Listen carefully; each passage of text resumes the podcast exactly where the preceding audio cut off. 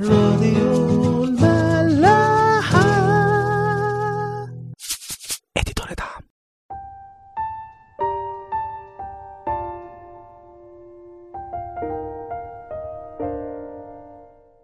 أهلا بيكم في حلقة جديدة من برنامج عيش وملح. خلصنا آخر مرة إصحاح 29 من سفر صمويل الأول وحكينا لما داوود وقع في شر أعماله في كذبته على أخيش ملك جد. وإنه فهمه إنه بيكن كل الولاء للفلسطينيين بدليل إنه بيحارب شعب إسرائيل وبياخد منهم غنايم. وطبعا ده ما كانش حقيقي لأن داود كان بيحارب العمالقة وشعوب تانية غير اليهود وبياخد غنايمهم ويقول إن دي بتاعت شعب إسرائيل. الفلسطينيين بيستعدوا للحرب ضد شعب إسرائيل في مكان اسمه أفيق وداود بيضطر وداود بيضطر هو اللي معاه إن هم ينضموا ليهم. وبيبقى على وشك إنه يروح يقتل شعبه لولا ربنا بينقذه وبيعترض باقي رؤساء الفلسطينيين على وجوده وبيخافوا يطلع جاسوس ويتقلب عليهم. فأخيش بيضطر يعفي داود من الحرب وبيطلع داود من المزنق اللي هو حط نفسه فيه بمعجزة. حصل إيه بقى بعد كده؟ إصحاح 30 من سفر صمويل الأول بيحكي لنا إنه داود والرجالة اللي معاه بيرجعوا على صقلغ المدينة اللي هم عايشين فيها دلوقتي. فبيلاقوا العمالقة استغلوا غيابهم وهجموا على المدينة وأخدوا كل اللي فيها. النساء والأطفال ومش بس كده لأ بعدين بيولعوا فيها. طبعا بيدخل داود واللي معاه بيلاقوا المنظر ده مش بيستحملوا الصدمة. فيقول لنا الكتاب إن هم رفعوا أصواتهم وبكوا. لأ ومش بس كده يقول إن هم بكوا حتى لم تبقى لهم قوة للبكاء. طبعا ألم فظيع على مراتاتهم وعيالهم ومدينتهم كلها اللي اتحرقت. وكمان بعد لما بيفوقوا شوية من الموضوع ده بيبتدوا يلوموا داود على كل اللي حصل لدرجة إن هما كانوا عايزين يرجموه. وطبعا داود عليه ذنب كبير. اولا هو بخططه وكذبه على أخيش لبس نفسه والجيش بتاعه في حرب هما ملهمش علاقة بيها. لا وكمان كانوا هيقتلوا شعبهم. وبعدين من الناحية العسكرية كمان كانت غلطة كبيرة من داود إنه ياخد كل رجالته معاه. كان لازم يسيب ناس تحمي المدينة وياخد الباقي. طبعا داود شاف كل ده اتضايق جدا. لا وما ننساش كمان إن من ضمن اللي اتسابوا كانوا مراتاته الاتنين أبيجايل وأخي نوعم. داود فجأة لقى إنه خسر كل حاجة في لحظة خسران شعبه أصلا وحلفائه الفلسطينيين مش واثقين فيه والمدينة اللي أخدها اتحرقت ومراتاته اتسابوا. والرجاله اللي معاه مش فقدوا الثقة فيه لا وكمان عايزين يرجموه. بس هنلاقي بقى رغم كل ده يقول لنا الكتاب أما داود فتشدد بالرب إلهه. افتكر المزامير اللي كان بيقولها. يا ريت لو نقدر نقرأ مزمور 18 داود كان قاله لما ربنا أنقذه من شاول. بس لو قريتوه هتحسوا قوي إزاي إنه أكيد افتكر المزمور ده في اللحظة دي. فداود خلاص بص فوق. افتكر ربنا وافتكر دراع ربنا وعرف إن هو الوحيد اللي عنده الحل وإن هو مش ممكن هيسيبهم في الموقف ده وعلى طول يقول لنا في عدد سبعة إنه قال لأبياثار الكاهن يجيب الأفود وبيسأل داود ربنا يقول له إذا لحقت هؤلاء الغزاة فهل أدركهم؟ فربنا على طول بيرد عليه ويقول له الحقهم فإنك تدرك وتنقذ داود طبعا بيتشجع جدا رجع لربنا وطلبه وربنا بيرد عليه على طول. كأن ربنا بيقول له خلاص يا داود انسى اللي فات وارجع لداود اللي أنا اخترته حسب قلبي. ارجع واثق وقوي بيا أنا مش بنفسك أو اللي معاك. وفعلا بيروح داود ومعاه ال 600 راجل عشان يجيبوا العمالقة وينقذوا الناس اللي أخدوهم. بس بيحصل حاجة بقى إن هو مش بيكمل معاه ال 600 كلهم. 200 منهم بيفيصوا بيقولوا إن هم مش قادرين يكملوا وبيقفوا عند حتة اسمها وادي البثور بس عشان نبقى متخيلين كده الوضع كان عامل إزاي؟ المسافة ما بين صقلغ اللي هي المدينة بتاعه داود والناس اللي معاه وأفيق اللي هم اتجمعوا فيها مع الفلسطينيين تقريبا 180 كيلو. والمسافة دي أخدوها رايح جاي. يعني المجموع 360 كيلو. ولو شفناها كده على الخريطة هنلاقي إن هم خدوا إسرائيل كده كلها بالطول رايح راجع. أفيق دي في الشمال خالص. وصقلغ في التلت الجنوبي بتاع إسرائيل. فهم أصلا لما وصلوا صقلغ كانوا ميتين من التعب. فوق بقى ده كله المسافة ما بين صقلغ ووادي البصور اللي هي فيها العمالقة 20 كيلو كمان. فالميتين دول وقفوا عند الوادي وما قدروش يعدوه. برضه تعدية الوادي صعبة. منطقة صحراوية هي في الجنوب كده جنب الحدود مع مصر. فهو وادي وفيه طلوع ونزول وصخور وصحراء. فالموضوع فعلا ما كانش سهل. والميتين دول ما كانوش بيتدلعوا قد ما قالوا إن دي إمكانياتهم ده اخرهم ووقفوا عند الوادي. داود طبعا ما هموش رغم إن ده تلت جيشه. بس هو عارف إنه حتى لو راح ومعاه عشرة ربنا هيتصرف وهينتصروا. وفعلا ربنا كمان بيبعت لداود مساعدة. وهم رايحين بيقابلوا واحد. بيبقى بين الحياة والموت. فبياخدوه يشربوه بيدوله تين وزبيب عشان ياكل. يعني حاجات فيها غذاء عشان يقدر إن هو يفوق لأنه كان من غير أكل وشرب لمدة 3 أيام. ويقول لنا الكتاب بعد ما أكل إن هو رجعت روحه إليه. فبعد ما بيفوق كده داود بيسأله أنت مين؟ فبيقول له أنا غلام مصري. عبد عند واحد من العمالقة. بس جيت من تلات أيام كده عيد فراح سيدي سابني هنا ومشي. وحكى له بقى مشوارهم بالتفصيل إن هم هجموا على جنوب الكريتيين وعلى يهوذا وجنوب كالب وعلى صقلغ وإن هم كمان حرقوها بالنار. فعرف داود على طول إن هم دول نفس الناس اللي هجموا على صقلغ وأخدوا النساء والأطفال. فراح قال له ممكن تاخدني عند الناس دي؟ فالغلام ده رد عليه وقال له ماشي بس تحلف لي بالله إنك ولا تقتلني ولا تسلمني لإيدين سيدي. طبيعي جدا أصله في الحروب إن الجاسوس أول ما بيخلص مهمته بيتقتل. ما هم خلاص مش عايزينه وممكن كمان يخافوا إن هو يخونهم. بس طبعا داود بيحلف له وبياخدهم الغلام للمكان اللي فيه العمالقة. قبل ما نكمل عايزين نقارن ما بين حاجتين. إزاي العمالقة دول كانوا أشرار؟ يعني يسيب الراجل العبد بتاعه واللي راح معاه الحروب دي كلها عشان عيش شوية. ما هو خلاص هيبقى حمل بقى عليه فلا نرميه. عادي زيه زي أي شنطة يعني مش محتاجينها. والظريف في الموضوع العكس بقى إن المصري ده لما بيطلب من داود إن هو يحلف له بيقول له يحلف بالله. هو مين الله ده؟ أكيد بتاع داود طبعا. كل الناس عارفة ربنا بتاع شعب إسرائيل. أو زي ما قلنا في الإصحاح اللي فات بيدوروا على ربنا ده أو بيسعوا له. وكنا اتكلمنا برضو عن الفرق ما بين عدم الإيمان بربنا أو البعد عنه والشر اللي هو رفض ربنا تماما ومقاومة أي عمل للروح بتاعه. لدرجة إن هو مع ناس زي العماليق دول يوصلوا إن هما ما يكونوش بني آدمين أصلا. ناس مجردة من أي إنسانية. كل شغلتهم في الحياة إن هما يعيشوا على ناس تانية. ياخدوا اللي هم عايزينه منهم وبعدين يقتلوا الباقي ويعني لو كرموا حد قوي يرموه زي الغلام المصري ده. حصل إيه بقى بعد كده؟ داود وصل عندهم فيقول لنا الكتاب لقاهم منتشرين على وجه الأرض. يعني زي النمل كده. وطبعا بياكلوا وبيشربوا وبيرقصوا وبيهيصوا مبسوطين طبعا بالانتصارات اللي هم عملوها والغنايم اللي جابوها. بس على طول العدد اللي وراها عدد 17 اللي بيقول لنا إيه؟ فضربهم داود من العتمة إلى مساء غدهم ولم ينجو منهم رجل إلا أربعمائة غلام الذين ركبوا جمالا وهربوا. واستخلص داود كل ما أخذه عماليق وأنقذ داود امرأته. ولم يفقد لهم شيء لا صغير ولا كبير. ولا بنون ولا بنات ولا غنيمة ولا شيء من جميع ما أخذوا لهم بل رد داود الجميع. وأخذ داود الغنم والبقر ساقوها أمام تلك المأشية وقالوا هذه غنيمة داود. شوفوا إزاي ربنا حفظ كل حاجة لداود. مفيش ولا حاجة اتلمست كل حاجة رجعت لهم. شوف ربنا بيعمل إيه مع أولاده لما يرجعوا له. بسهولة جدا كل حاجة ترجع تاني. بس لو آمنا بيه وبانه هو فعلا ضابط الكل.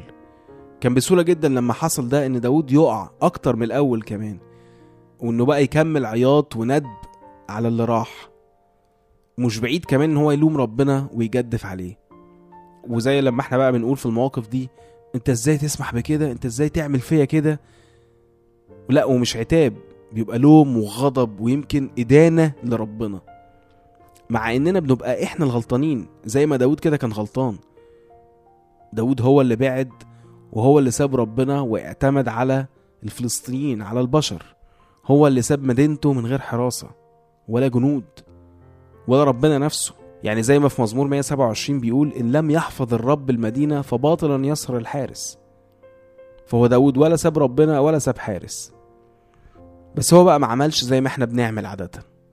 على طول أول ما ده حصل افتكر ربنا ورجع له وصلاله فربنا على طول رد عليه وقواه وأرشده ورجع له كل اللي راح منه وفوق منه كمان غنايم. فعلا بنلاحظ هنا غير إن ربنا يعني جميل جدا وعظيم جدا وطيب جدا لا كمان جدع. يعني ربنا جدع بجد. ومش ممكن يسيب حد ابدا لما يلجأ له. ابدا. مهما كان خلونا نكمل. بيرجع داود والربعمية اللي معاه منتصرين ومعاهم بقى كل النساء والأطفال والغنايم وبيقابلوا الميتين اللي كانوا تعبوا وما كملوش معاهم. وبنشوف هنا بقى داود إزاي كان قلبه أبيض. يعني طبيعي إنه داود كان يلومهم أو يكون زعلان منهم أو على الأقل يعني ما يعبرهمش. إنما يقول لنا إيه بقى؟ فتقدم داود إلى القوم وسأل عن سلامتهم. يعني داود هو اللي بادر وراح لهم وكمان بيسأل عن صحتهم عن سلامتهم. ها عاملين إيه؟ أنتوا أحسن دلوقتي؟ فخدوا بالكم بقى هنا من القيادة. إزاي داود عمال يكبر يوم عن يوم؟ إزاي قادر إن هو يستوعب كل الناس بمختلف طباعها وقدراتها؟ بس طبعا مش كل الناس طيبة كده زي داود وبتحصل هنا المشكلة المتوقعة. ناس من ضمن الربعمية اللي حاربوا بيروحوا يقولوا لداود طالما دول ما راحوش يحاربوا معانا ما ياخدوش من الغنيمة. هم يعني آخرهم كل راجل ياخد مراته وعياله بس شوفوا بقى داود اللي برضه بيستوعب كل الناس رد وقال إيه. في عدد 23 قال لهم لا تفعلوا هكذا يا إخوتي. يكلمهم يا إخوتي لأن الرب قد أعطانا وحفظنا ودفع ليدنا الغزاة الذين جاءوا علينا. يعني بيفكرهم كمان إن ده اللي ربنا عمله معانا مش إحنا اللي عملناه لوحدنا. وبعدين يقول ومن يسمع لكم في هذا الأمر؟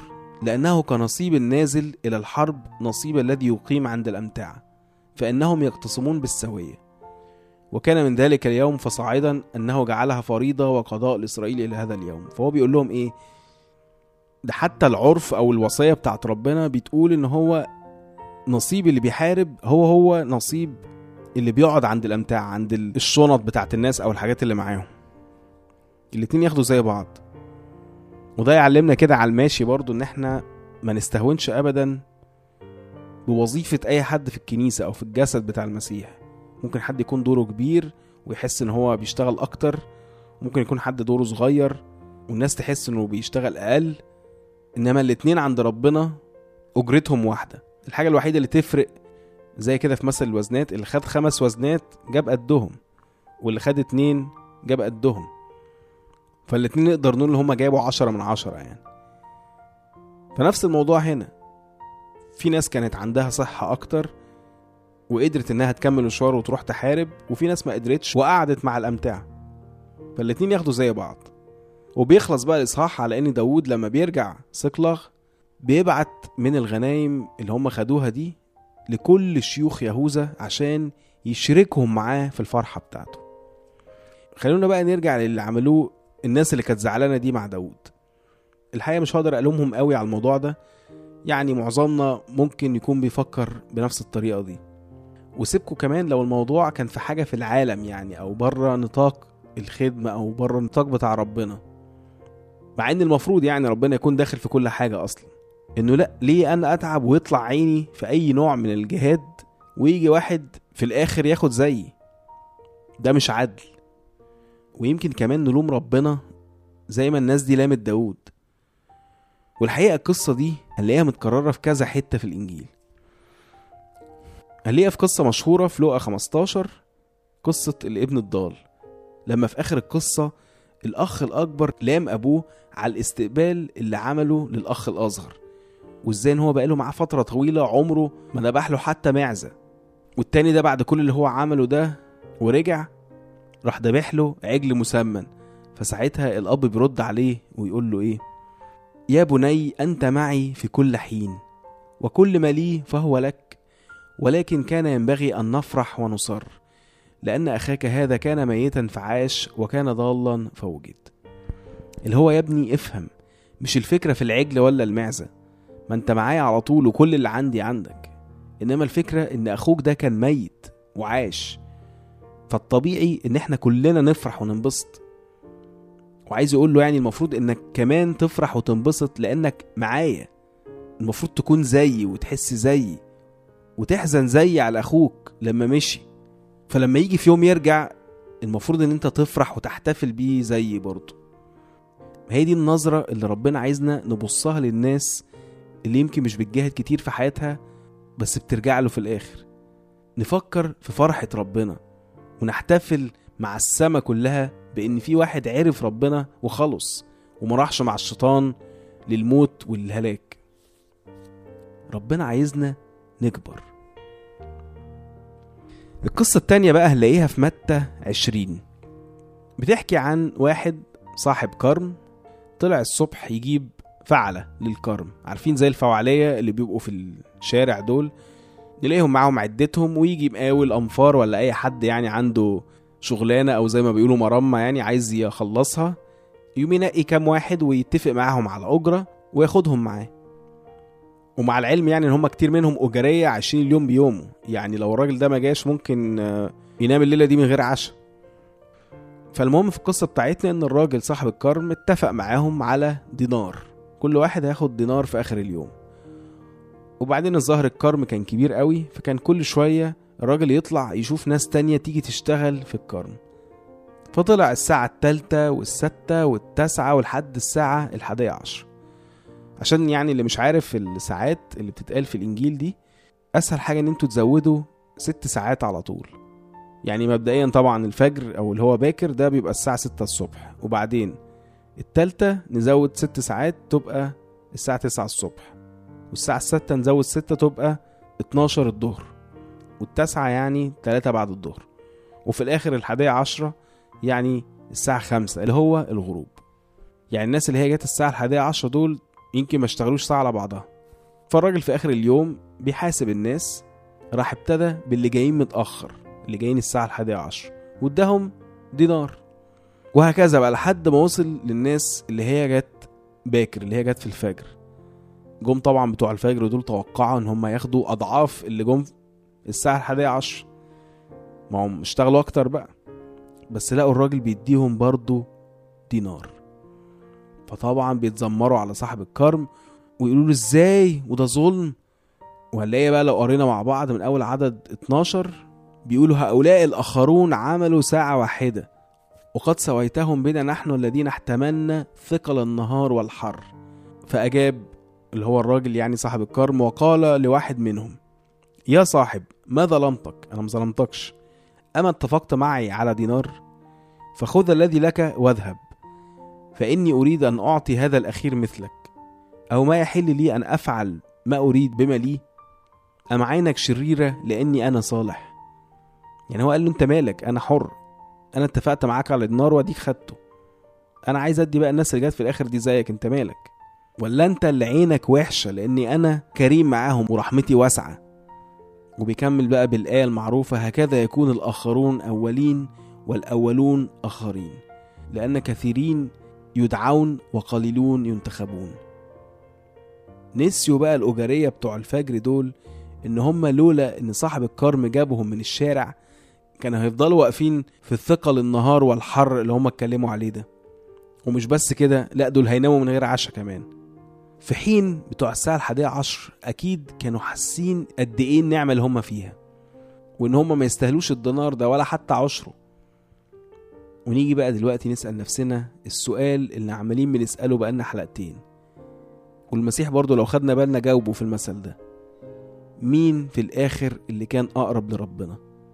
مين اللي حس بنعمته أكتر؟ اللي جم الفجر ولا اللي جم الساعة الحادية عشر؟ طبعا مش الفكرة أكيد إننا نشجع الناس إنها تقعد طول حياتها ما تجاهدش وتيجي على الآخر بس وتشد حيلها. ومش ده اللي حصل في القصة. ودي حاجة ما بتحصلش أصلا حتى في الحياة إن حد يكون عايز ربنا بجد بس يقعد يأجل جهاده لحد آخر حياته. ده لو هو عارف آخر حياته إمتى يعني. اللي مش بيجاهد ده يا إما واحد لسه مش عايز ربنا بجد من كل قلبه يا إما واحد رافض ربنا أصلا وبيكمل كده لآخر حياته. فلو أنت مش بتجاهد لازم تعرف أنت مين في دول. بس اللي عايزين بقى نوصل له هنا ونركز عليه إن سواء إحنا جينا في أول اليوم أو في نصه أو في آخره إننا نكون دايما حاسين إننا بأي حال ما نستاهلش أي حاجة. مش مدينين ربنا بأي حاجة. إنما كل اللي إحنا فيه ده من رحمته ونعمته ودعوته لينا. والجهاد اللي إحنا بنجاهده ده مش هدف عشان نثبت ربنا أو إن إحنا نحسبها عليه جميلة إنما الجهاد ده وسيلة عشان نكون في عشرة أكبر وأعمق مع المسيح.